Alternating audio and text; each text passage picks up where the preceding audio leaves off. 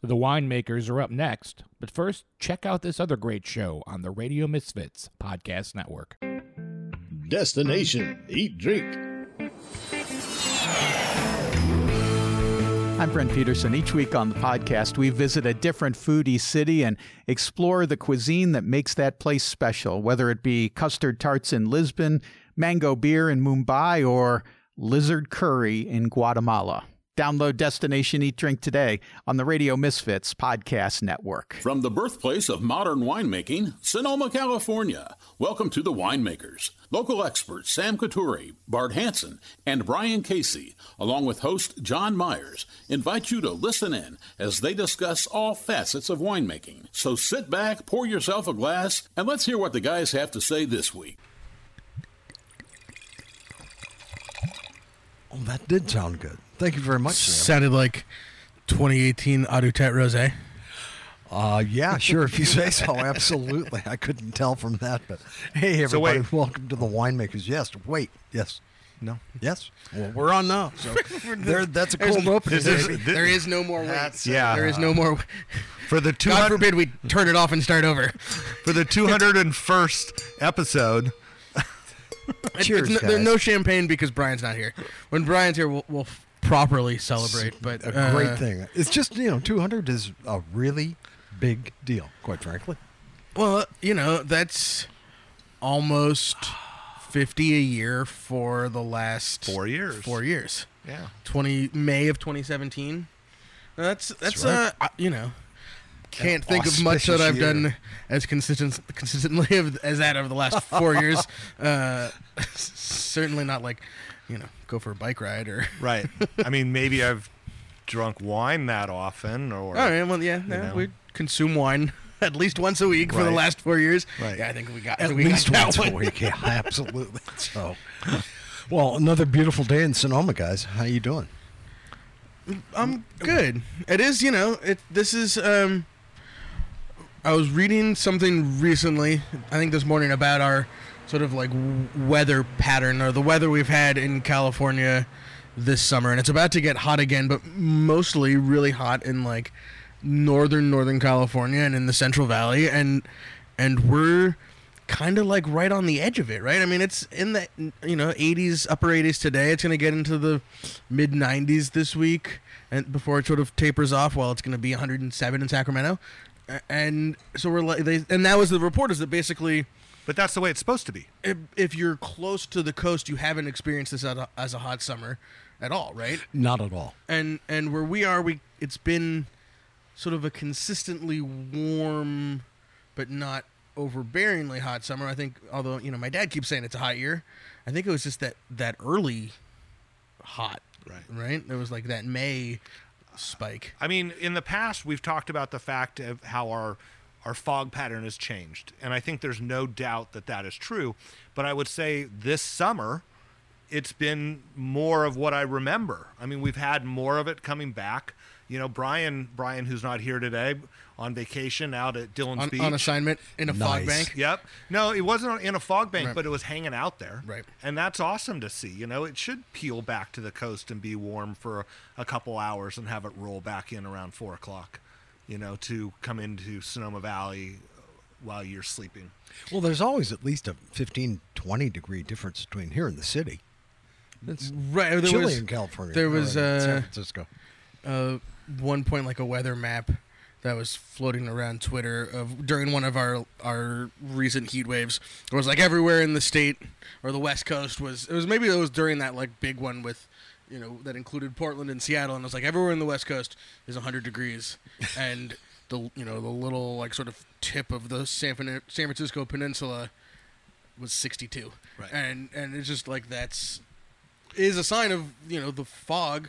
You know the fog is reaching us, but maybe it's not quite as often as a normal pattern, and maybe it's not sticking around for quite as long. But it is, you know, we're feeling it. I wonder on, on those days where the fog is here in the morning and then burns off, how much cooler does it keep that day?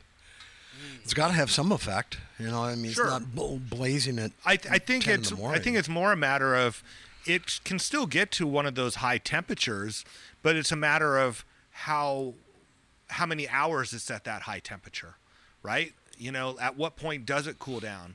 When the fog doesn't come in, it stays hot until the sun finally goes over the horizon, and then there's not much relief.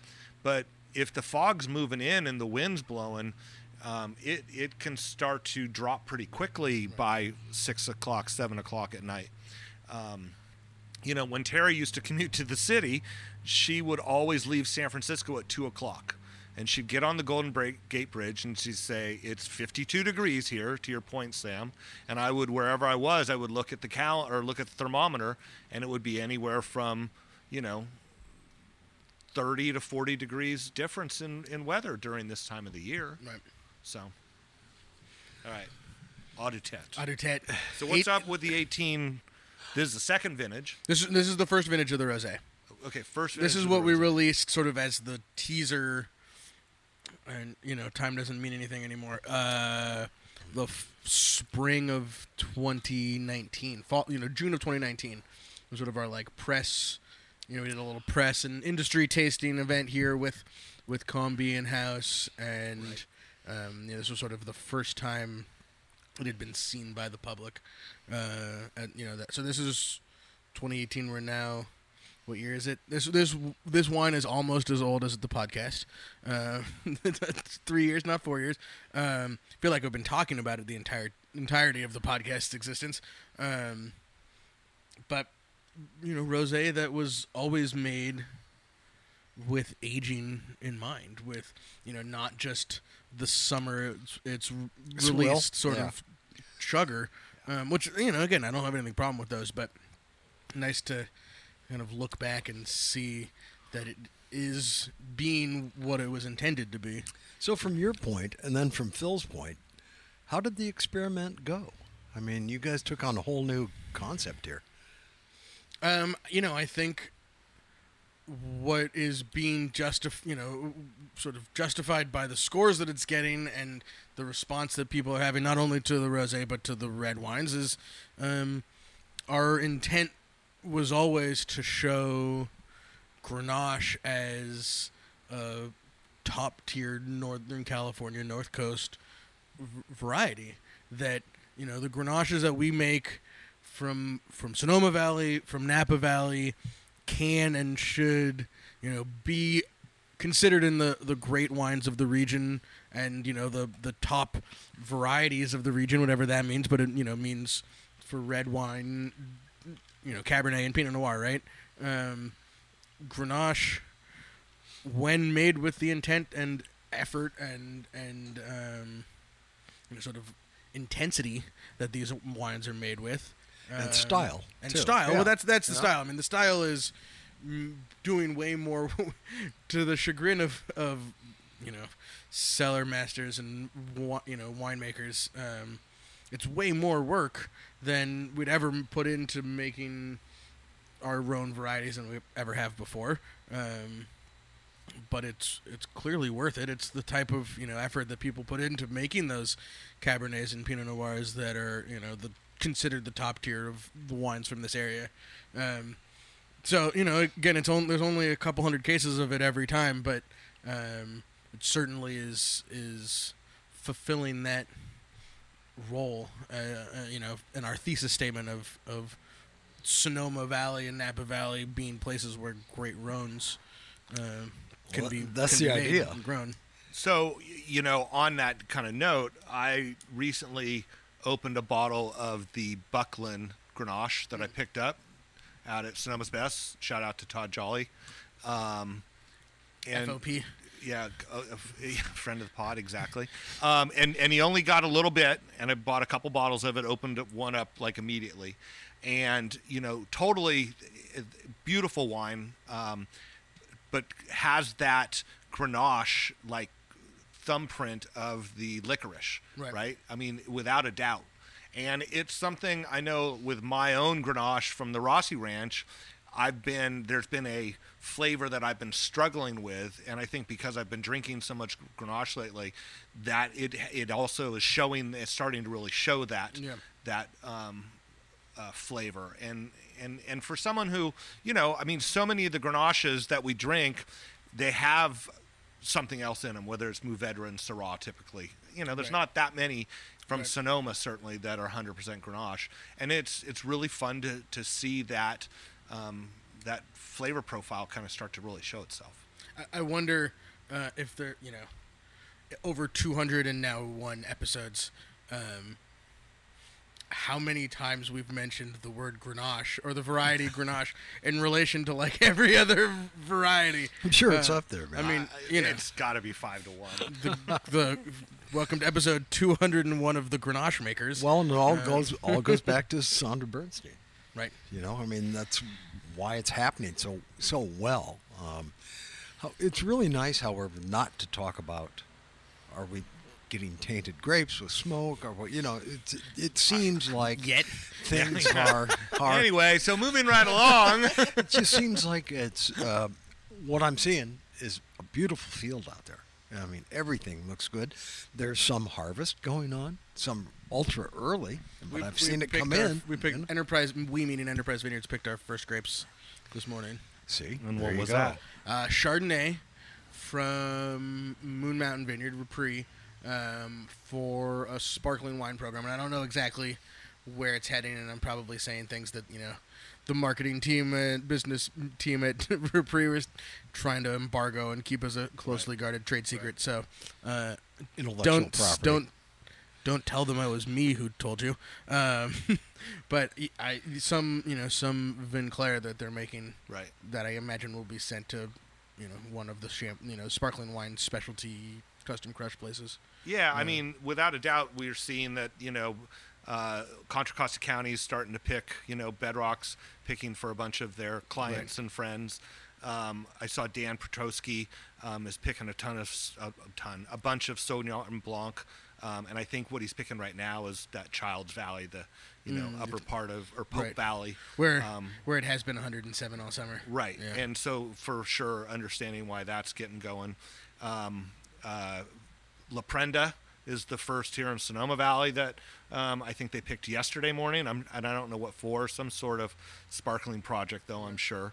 Um, you know, Well, I, I imagine the Sangiacomo's and Gloria and those those types of places out there in Carneros will be very close. real close on the Yeah. coming as we speak probably Right, Um, right. Or as this is certainly coming as this live. is as this is being released. Is Of this as our- early our- as possible?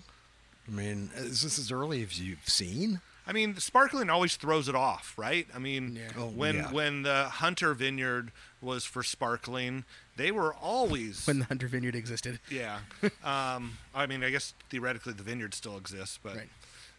Kind but of. but yeah, what is it? Um, but nobody's home. Yeah. Um, uh, but but that would always be very early Yeah. August. I mean, it, they would typically always be harvesting before Gloria Interesting. so- That, make, that makes sense. because they were making that sparkling. and to sort of fill in, the Hunter Vineyard is basically, a, since we mentioned the Bedrock Crew, uh, is basically across Sonoma Creek from the Bedrock Vineyard, kind of in the heart of Sonoma Valley. Had been, was previously known as Robert Hunter Winery, and it was primarily sparkling wine. Did they do still Pinot Noir and Chardonnay Hunter also? Winery? I don't, Yeah, not no relation Thank you. I was To, going, I was going there. um, to Thunder, to, to Thunder Thun- Rider. Thunder and By the way, which is really a great tune on YouTube right now. Uh, yeah, Billy with, Strings with Billy Strings and um, and Billy Kreutzmann. at Billy Kreutzmann that we're talking about a, a brand new uh, uh, Robert Hunter lyric, penned lyric um, that he had written that, that Kreutzmann, Billy Kreutzmann had possession of or uh, somehow and um, gave it to Billy Strings to write the music It's for. It's a great and, tune. and they've been uh, they've been rolling it out. Billy's Billy Strings is touring all over, and you know it's popping up on set lists every three four nights. Um, Cool. Yeah, it's it's a good song. Um, but no, no, no relation to. Um, Well, I had to ask. the writer of, of Ripple and Truckin' and uh, Thunder and many many other songs, uh, Dark Star. Um, shall we go now? You and I, while we can. Um, uh, so y- yes, it was. so I it was- believe it was Chardonnay and, and they did Cab. made still wine also. They made Cab. Oh, I don't know Cab. if they had Pinot Right. or not, but they definitely had Cab there. I'm wondering. I, Well, maybe it was Chard, Pinot, and It might have been Pinot Noir. I mean, I, I know it was whatever it was. Um, we pulled it all out with the Well, intent of repl- got- with the intent of replanting, uh, and then the project got scuttled. And I guess the people who bought it are going leaning horses, not grapevines. Uh, so it'll be interesting. There is 1960s planted Cabernet right there on the road. Right. Um, that it seems like somebody's still farming, so I don't know what's going to happen with all of that. But um, yeah, sparkling wine, sparkling wine harvest is is underway. Um, nothing else really close as far as we're looking at. You know, what the first thing we'll probably be doing is uh, our sort of green drop pass for rosé, our Sonoma Valley rosé, um, and that's probably a couple weeks off still. At, the you know, I was looking at um, the Welch Vineyard, the the Bill Welch, the electrician and uh, family behind the new sausage emporium on the plaza, um, and that's like. 60% veraison, maybe. You know, when we hit 75 or 80, we'll want to go out and do the green drop and kind of the first green pass before we do the rose pass um, and drop what's not going to turn purple. But um, Are you dropping that much more this year because the water? Lack of you know, it, I don't think. I think we're probably dropping less this year because of the of the Just to drought. take more home. I thought No, just because honestly, there's- there's- not there's- doing well with There's the less lack. fruit. It's a light crop in general. Yeah. Um, and That's interesting. After several years that were just killer. just Yeah. giant. You know, Awesome. when you think about uh, 18 and 19, which are the two biggest, you know, consecutively 18, 19 uh, largest harvests in the history of California, um, it, were big rain years. Um, you know, think about that storm at the end. You know, March of uh, September, you know, February, March of of, March. of 19. That um, you know, those were those were big rain years. So, I- I- you know, even if it wasn't you know the sort of historical drought that we're in right now um, you know you kind of could expect this to be a lighter harvest um, you know sort of just the cycles and ebbs and flows um, but one of the things that i'm seeing out there and i know bart we've talked about this a bunch is um, just like drought berries they're just every every variety the berry looks smaller than you'd expect, and you know the the Grenache looks like Pinot, although not little, but you know that size berry. Zinfandel has tiny berries. The Cab is like BBs. Yeah, Um, and and all those vines that are in, you know, especially stuff that doesn't hasn't been irrigated or it's just in places where it just doesn't hold where it doesn't hold water. You know, you can visibly see those areas in the vineyard struggling. Um, you know, and and maybe that's you know places that are already having issues and it's just showing itself more, or it's just purely the weather. But yeah, it's definitely.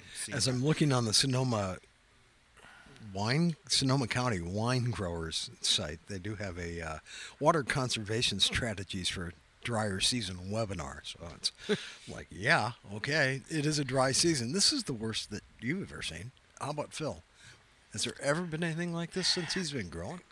I don't. I, I mean, Crazy that, shit. that the the drought of the late seventies, um, Lake Mendocino is way lower th- Yeah. now than it was then, and that was the worst on record at the time. Um, you know, I, I think this is without a doubt the the worst. How do you tell how much water you, you you are using and or saving at home during this whole thing? Because I Uh, mean, I, we're l- I, I limit how long Dane takes a shower for. I, you know honestly, Turn the hot water off. we're just not flushing the toilet as much. I mean, that's it. If it's yellow, let it mellow. I got to our governor, right? Just pee in the backyard. That's right? it. Yeah, I mean, Seriously, but I mean, I, um, we're looking. We're using twenty four percent less energy, but that's from PG and E than last year. I just can't tell on my water yet. How are, how are you using less energy? I mean, it turning seems like fans off, fans and, off and AC up. following John around the house, turning shit off. Honestly, you know, it just comes down to that. And water. I mean, everything we have upstairs, the tomatoes and all the herbs and stuff like that on the deck, comes from shower water. Everything downstairs is, from- you know, I mean, if if it's you need hot water to clean things and do it properly, and so if you need it, then you you run it, but you got to use that water. right. I, I use that to fill up the dog water, waiting for the sink water to turn to get hot. That and and everything we can possibly do to you know water our, our plants. That's it, man. Uh, I I- I'm losing rhododendrons right now. I mean they're dying. That's it. I, I mean, we're we're real fortunate because most of our landscaping is either California native stuff or all the all the cactuses and, and succulents we put in. So, um, and I've finally convinced Terry that they don't need any water, um, so she stopped watering those. um, you know, and, and that, and just you know, just not letting water run, like you say, using it. You know, brushing your teeth, turning it off. I mean, all, all You those just things. have to, right? Ed. Yeah, you have to. You know, because it's going to turn around. We're not going to have water for the toilet. They ain't going to be filling it up to flush it. And that's it's a pain in the ass, really. Well, you know, I I'm not sure what um, hell, some of these towns are doing. I, I have a friend who works for a very large um, winery, and um, he's he takes care of he's responsible of certain vineyards for that company, and there's another person that's responsible for other ones, and and he filled all of his ponds very early on, his irrigation frost ponds, very on before they turned off everything and he kind of got chastised about it from somebody else in the organization. But that guy didn't order anything, and now he's having to truck water, water in in, and paying for it, you know, on the other one. And then now he's the one with his shorts down. So Right. um, I think as far as farming, you had to be very, very organized and and thoughtful. Uh, Definitely no way better to blow up your harvest, your farming budget, um, than paying to truck in water. I mean, there's nothing that's like you when you see it happening. Um, what's the, the Griffin's Lair Vineyard? There was just an article that you know basically they had the choice between trucking in water and just dropping the dropping the fruit because it's never going to get ripe with no water, and you're going to you know r- at risk um, damaging the vineyard long term by trying to pushing it through to a harvest. So they're they cut all their contracts and dropped all the fruit and hope they can get water next year. Yeah, Um, I, I don't think there's going to be Chenin Blanc from Buddha's Dharma Vineyard this year. I, you know, well, that's a pure dry farm vineyard anyway, right? Yeah, yeah, and and you know, not not really farmed in a way that it would survive well without you know water. Um, so uh, I I think they're going to have to drop fruit, or else at least I won't be getting any because there's so little out there that might get ripe. So Right. well, Um, you know, I mean, I don't know really the mechanics of this. Is it when you think about, uh, you know, if you're dropping fruit right now, if you're dropping fruit in a drought, you're doing it because you you know you want the vineyard, the vines to be able to store some carbohydrates and be able to grow next year. Um, it's probably too late. I, I You yeah, know, I, mean, they're pro- you know they're probably pushing 17, 18 Brix. No, I even- not you know when I was up there, I was up there what two weeks ago, Yeah. and they weren't pushing 17, 18 Brix. Nothing. No. So I mean, you know, that's two weeks, right. But I, you know, so uh, you know, they probably have some stunted canopies. They probably might not even get anywhere near Well, that and that's just it. I mean, the you know the canopies are 12 inches long. There's just there's nothing out there to support it. To Nothing there, you yeah. know. Um, so Well, I I- it's going to be really it's going to be really interesting. You know, um, I, I know at the winery, um, you know, we've seen our water bill go up because we're paying more for water. We're paying more to process wastewater.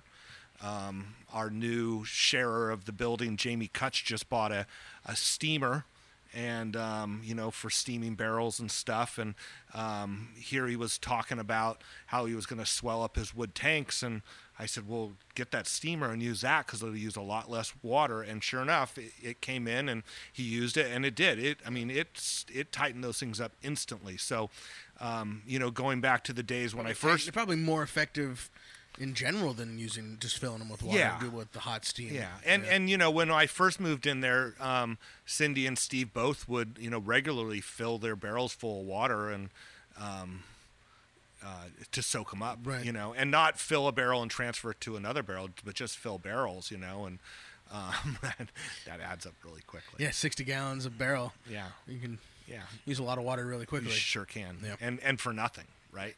For nothing. So. Um, 9,000 gallons and roughly $375 for delivery, and now 600 for the water. Um, So for a truckload of water, it's Eight. It's a thousand dollars. almost, yeah. Yeah. I wonder what a a field takes. I mean, there's no average. Well, if you know. figure, uh, no, you know, there's um, if you're drip irrigating, you're probably using gallon an hour emitters, and you probably have two emitters per vine. So if you have uh, two, you know, fifteen. Just say just fifteen hundred vines per acre, which is medium density these days. Uh, 1500 3000 emitters at a gallon an hour uh, and you want to water for you don't want to water for an hour you want to water for 24 hours. I mean if you're going to do an irrig- if you're going to drip irrigate go for it. Do 12 hours at least you know make sure it gets really deep. Uh, that's the only point that's the only point of doing it.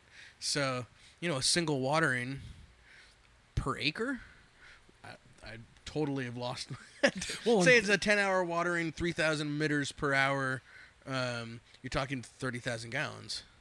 Is that right?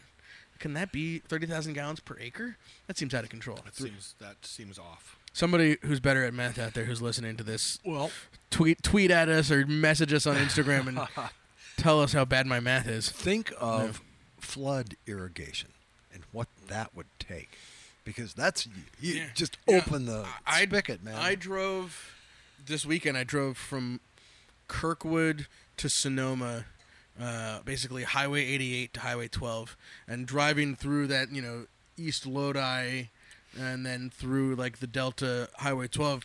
It's amazing how much, not not grapevines so much, but how much flood irrigation, and then just like sprinklers running under you know fruit and nut trees, especially like walnut trees and almond Right. trees.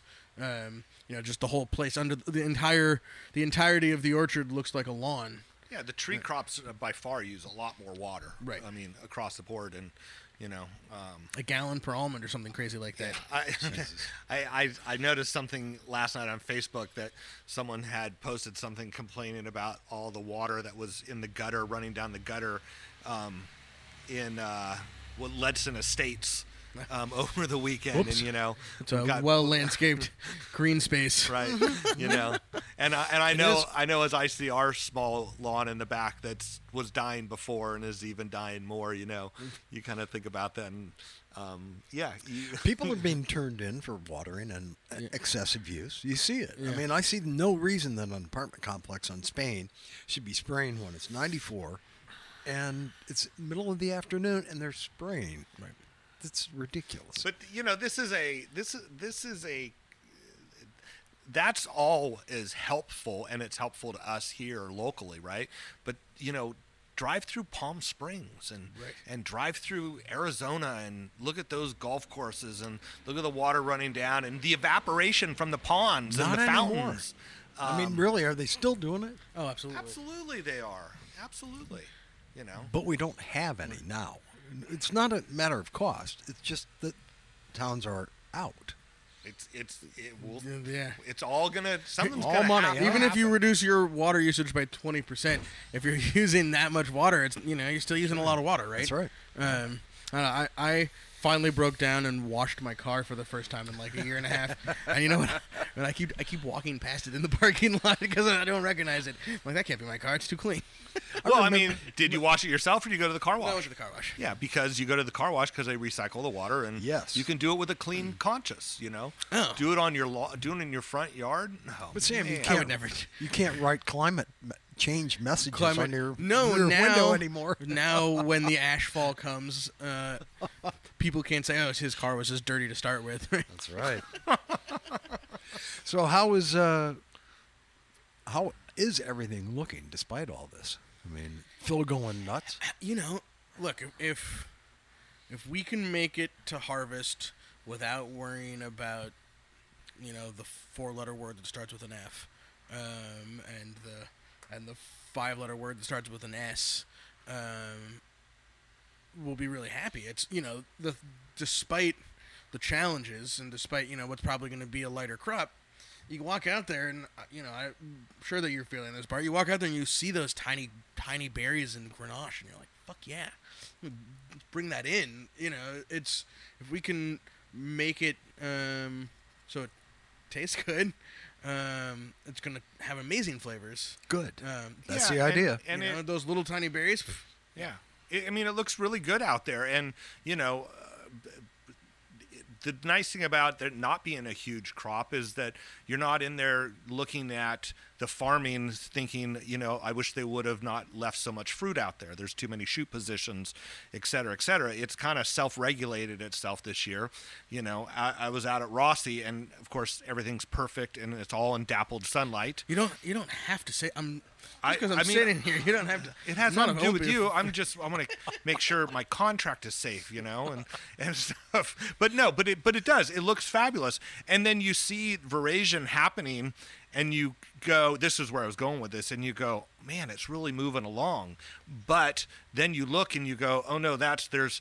12 bunches on that vine and it's only one of the 12 the other ones are still completely green and then you it gives you time to like to appreciate that it's it's it's just moving along at a nice speed.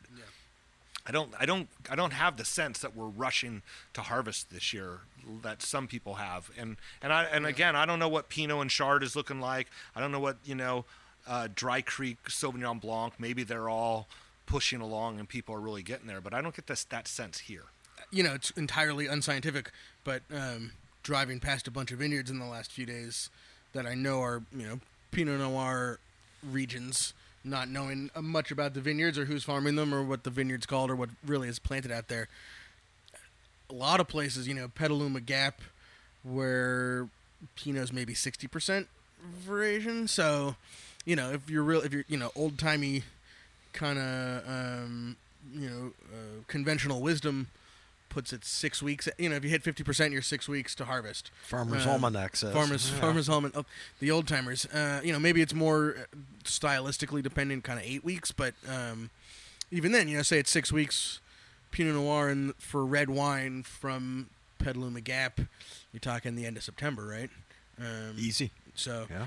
and you know, I've said this Which a isn't that times. far off. It's, it's not that far. Six There wa- was this this meme that's going around that's like a jogger, you know, it says me still trying to process 2020, and then a, somebody running up behind him that says 2022 is in four months. You know, Right. It's like, all right, Right. fuck. thank you. Well, Uh, you know, at the end of the Olympics, when they were talking about the fact that the Winter Olympics are coming up in just a few months, right.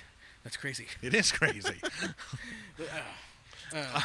Are you seeing inflation like in the grape prices yet? Um, like we are on gas and all of that. I don't like to talk about that stuff on the podcast, John. Well, No, you on know, the, the- other the- hand, I think it, The it's places that we're news seeing, point. You know, I'm not making a No, big no, deal I out of it, I but know. uh, I'm you just know, teasing. it hasn't hit great prices yet because for the most part, grape con- price contracts were locked in three six months ago. Um, I think the place that every winery, every wine producer is feeling it is on the supply chain side. Um, you know, bottles, corks, glass. yeah. Uh, if you used foils, I'm sure those are up. Um, shipping costs are, you know, shipping costs are insane right now. In fact, um, plug out there, this probably goes for Bart too. If you wanted to buy wine right now from one of us, hint hint, buy a case. Um, if you buy a case, literally, um, ground shipping charges that I s- was like uh, shipping out a case recently. Um, it was like thirty dollars, forty dollars more to overnight it. I don't know whatever like UPS algorithm we're stuck in, but that's what it was like forty dollars more for overnight than for just straight ground shipping. Which isn't to say that like overnight is prices have fallen. It's a ground shipping prices are through the roof. Right. Um, so You know, gas has got to go So- back down. order a case. Order wait no order, Order now. Order, Order a case from sixteen six hundred. Order a case from s- you know of, of Brian's Rousson. Order a case of uh, what you got? The Contango. You got the Rossi. you We got, the Rosé. Yeah, we got them all. uh, and and overnight it because might as well. It's just I'm tired of what's going on. I really have to admit. Um, Well, you know, I, I talked hard, over the man. weekend. We were at a swim meet over the weekend, and one of the, the parents is a, a contractor, um, and we were talking about of all these things, and he said, well, that they're starting to see prices go down on um, on lumber Yeah, and stuff. he said, yeah. you know, the Prices piece of plywood that catch was $130 is only $60 now, and seems to be going down. So, I mean, that's good. That was the Um, very first thing out of the box, also. And when it hit, it was big news, and it was like the new houses are going crazy for price because you can't get wood. Um, and it was they they started to blame it on the pandemic, and they kind of pulled out. They didn't think anybody was going to be using wood, and it was the exact opposite. I mean, it was some some like highly paid consultants in the really lumber screwed up. milling industry really fucked that one up, right? I mean, or somebody like that. Yeah. somebody you know some some consultancy agency who ran some model that you know the the pandemic was gonna you know shut that stuff down and they said okay well we can also save money and make life easier and Yeah. you know run less and have less employees be you know deal less deal with you know covid stuff and then you know demand went exactly the opposite right Totally. so, but then there was, you know, and then there's all these like, the big thing, especially with the glass stuff, is all part of the same sort of like shipping logistics issues where all of the containers and all of the ships were in the wrong places, and you know, stuff was taking longer and more expensive to move, and you know, there's all these delays, and delays, you know, delays just cost money, right? yeah Time and money. Um, Lots of products sitting on boats everywhere. yeah. Can't get it. And uh, well, I'm hoping that gas comes back down. On my car just sucks on mileage. That's it. I'm, I get 22. When you do a lot of like in town Mm, Yeah, but even I mean, where do I drive? I drive to Napa. I drive to Santa Rosa. That's Yeah. it, and on the highway. So 22. But that that means every time I go over and back to Napa, it's easy 10 bucks, and it's about to break through that.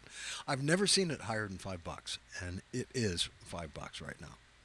And that's for You know the the Premium, I flips- guess, The, the thing that pisses me off most about that, if we're gonna rant on on gas prices, Come on, Sam. is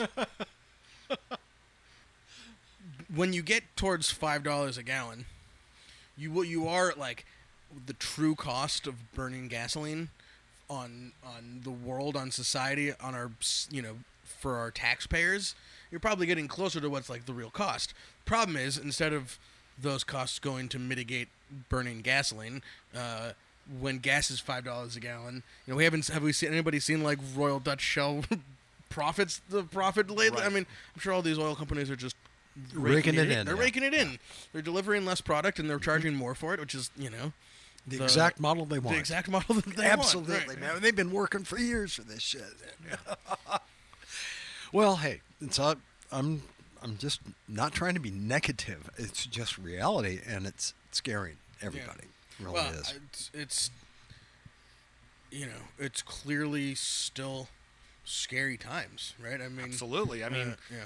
all, all all the things that are going on in the world right now or in the United States, th- they're not necessarily in a positive, right? I mean, numbers are going up and Right. people are getting defensive and dis- divisive again, and you know, I mean, everybody needs to take a breath. and Over masks.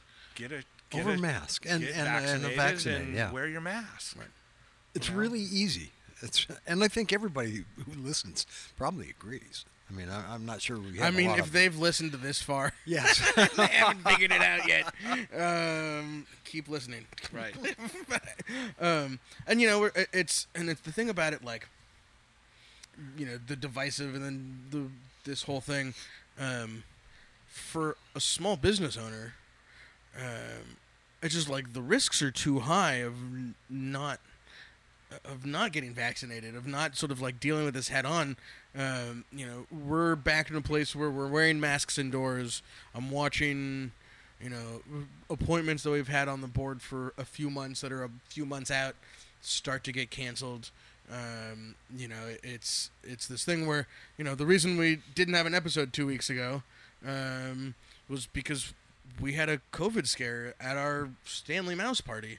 Um, you know, a guest came. great party too. It was a great party, Aga- and, and every, you know, good vibes, smiles on people's faces, which means that you know that for the most part they weren't wearing masks, which maybe in retrospect was a mistake. Um, I least sort of sat like in this for- exact spot the entire afternoon. right, and which is which was a, clearly a totally safe spot, and also vaccines work, right? I mean, this was somebody who came in who was vaccinated, who the next day felt sick, went and got a test, tested positive, told us. We told, uh, you know, obviously everybody who worked here and all of our families went and got tested. We told Stanley and his family, and I called every every guest who had been at the party, at least one uh, one person in every household that had been at the party, and told them what was up. um, and you know, for me, like, you know, as a you got to just kind of like take that head on, and I, I'm happy to have done that like that. But um, it was definitely like a moment where I was thinking about sort of like the risk as a small business owner, and it's not about like the politics left or right, but I, you know, I can't have my employees or my guests or the talent at my events. You know, Stanley Mouse, who's an 80 year old liver transplant recipient. Um, You don't want to get Stanley you don't want to get these people exposed. Like, what is the just moral and you know economic liability, right? Um, what I can say, and this is sort of to wrap this up, is Yes. uh, you know we were around somebody who was COVID positive, a vaccinated breakthrough, the whole like you know one in a thousand kind of experience, um, for forty five minutes. You know, Jasmine was in the same room as this person for a long time, and everybody tested negative. All of our family members tested negative because the shit works, right? The, the vaccine works. It's like so go get it so we can stop talking about it. Right.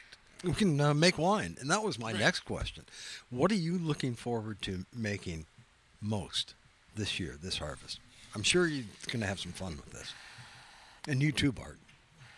Uh, well, you know, just even though um, Isabel has returned to Costa Nimes and, and taking over eventually the family, you know, winery and property, uh, we are continuing on the Audoutet project. Um, you know, with now two winemakers who are on the other side of the planet, uh, and basically me and a team of as many smart people as I can get around me. Um, making these wines. but you're you're on the short list. um, I figure if nothing else, you'll you know, at least let me listen.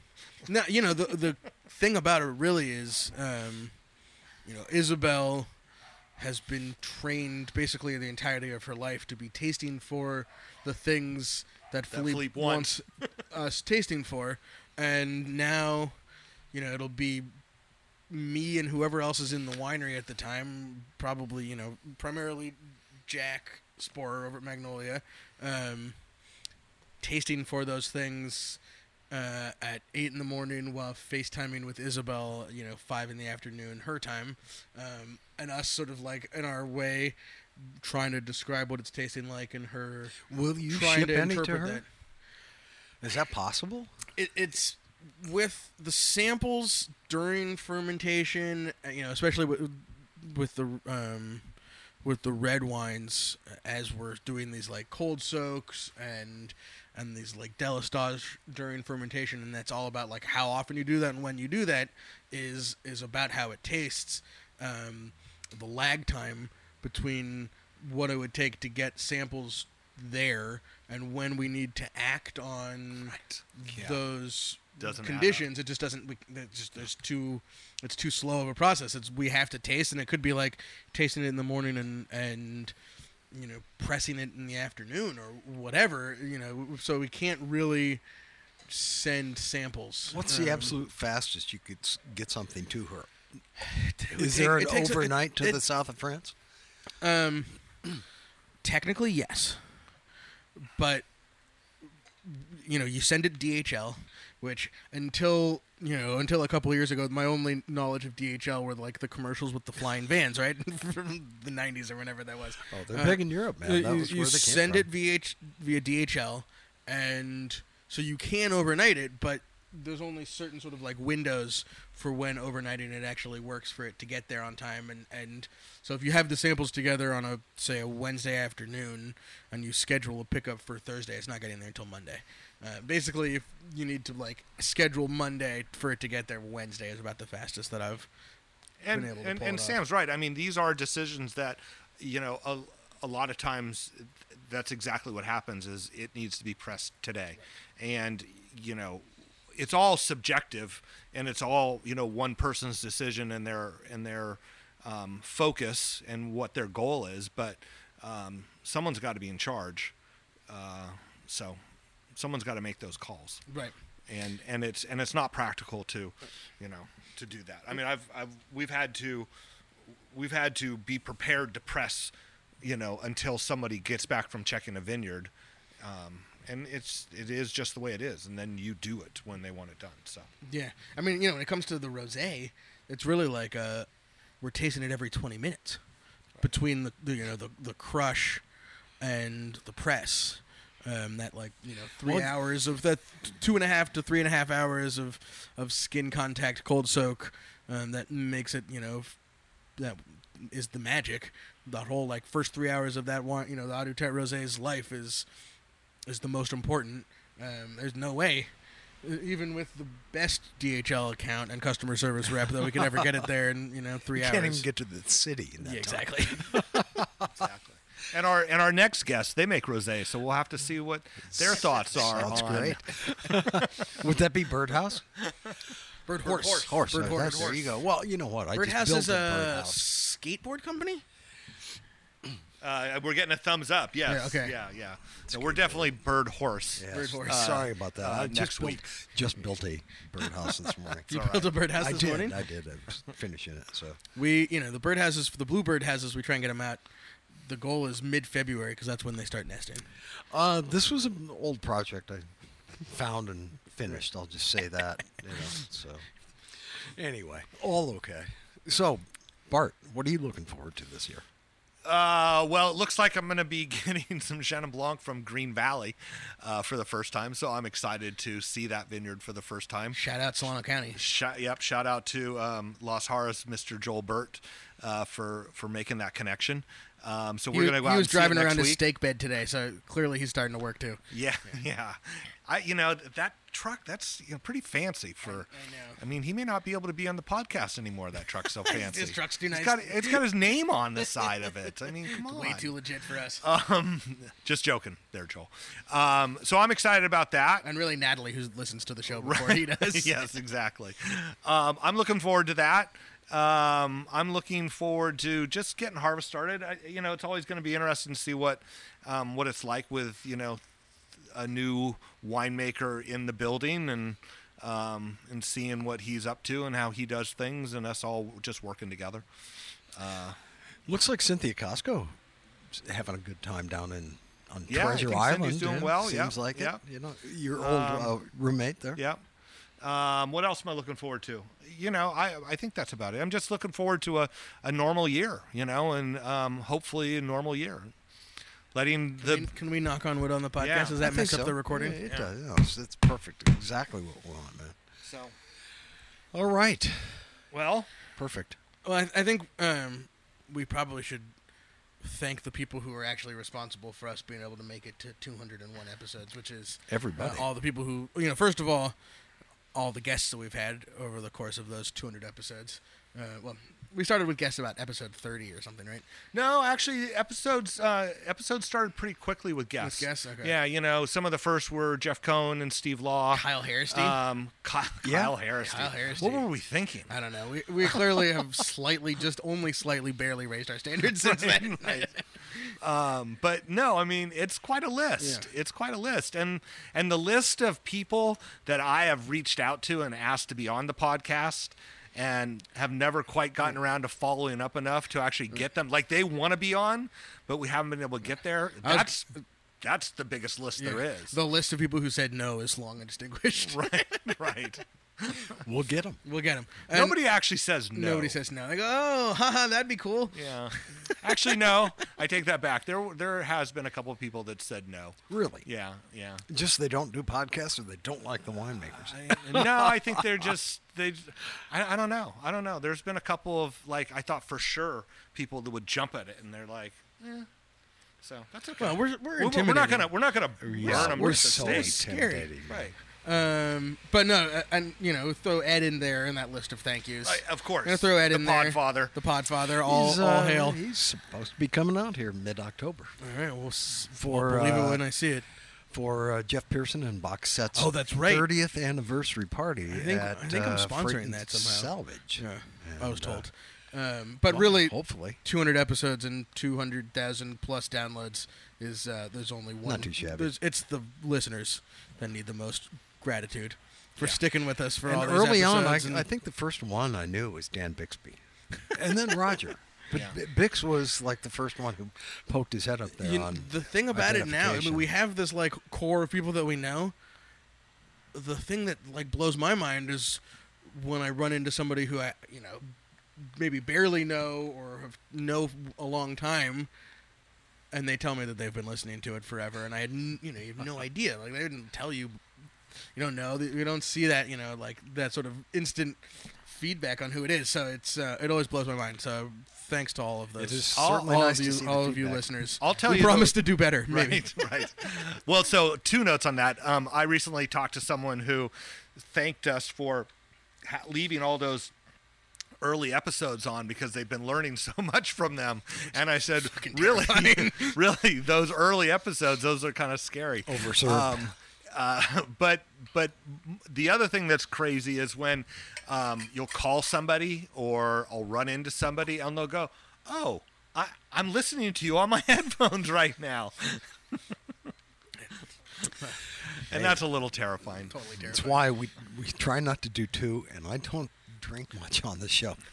We learned. our- We've, we've I gotten, learned, man. Yeah, but We've you gotten know, so much, co- almost kind of better. right? I mean, we're not like Chris Cottrell or anything. Like you know, no, you can't open the wine there. Right. I did tell. Oh, so he's somebody who's on the list of upcoming episodes, as long as we uh, agree to his stipulations, which is any wine that we're going to talk about, we taste before we and before we start recording, and then don't taste while we're li- while we're actually recording. So we'll see how good we are at following the rules. His rules are ours. We fol- Any of we them. follow any ours. rules. I didn't. I did. There was no qualifying to that statement. All right, everybody. Thanks so much for listening, and uh, we'll talk to you next week. See you episode two hundred two. Peace.